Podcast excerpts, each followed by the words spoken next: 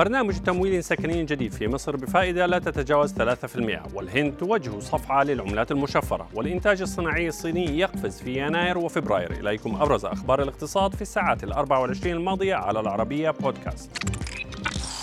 وجه الرئيس المصري عبد الفتاح السيسي بقيام البنك المركزي بإطلاق برنامج جديد للتمويل العقاري لصالح الفئات من محدودي ومتوسطي الدخل لدعم قدرتهم على تملك الوحدات السكنية.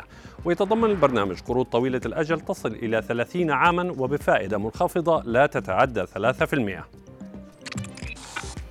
تستعد الهند لاقتراح قانون يحظر إصدار وتعدين وتداول وامتلاك العملات المشفرة ويقضي بتغريم أي شخص لا يحترم القواعد الجديدة بحسب مسؤول حكومي تحدث لرويترز. ويمنح مشروع القانون حاملي العملات المشفرة ما يصل إلى ستة أشهر لتصفية مراكزهم قبل البدء بفرض العقوبات.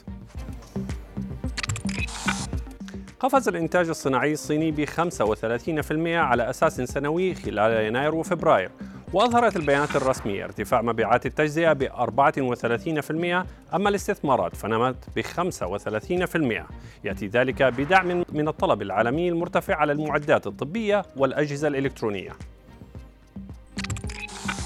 تتجه شركة ديليفرو المالكة لتطبيق توصيل الطعام جمع ما يقرب من مليار جنيه استرليني عبر إدراج أسهمها في بورصة لندن حيث تم تقييم الشركة بأكثر من سبعة مليارات دولار في يناير الماضي.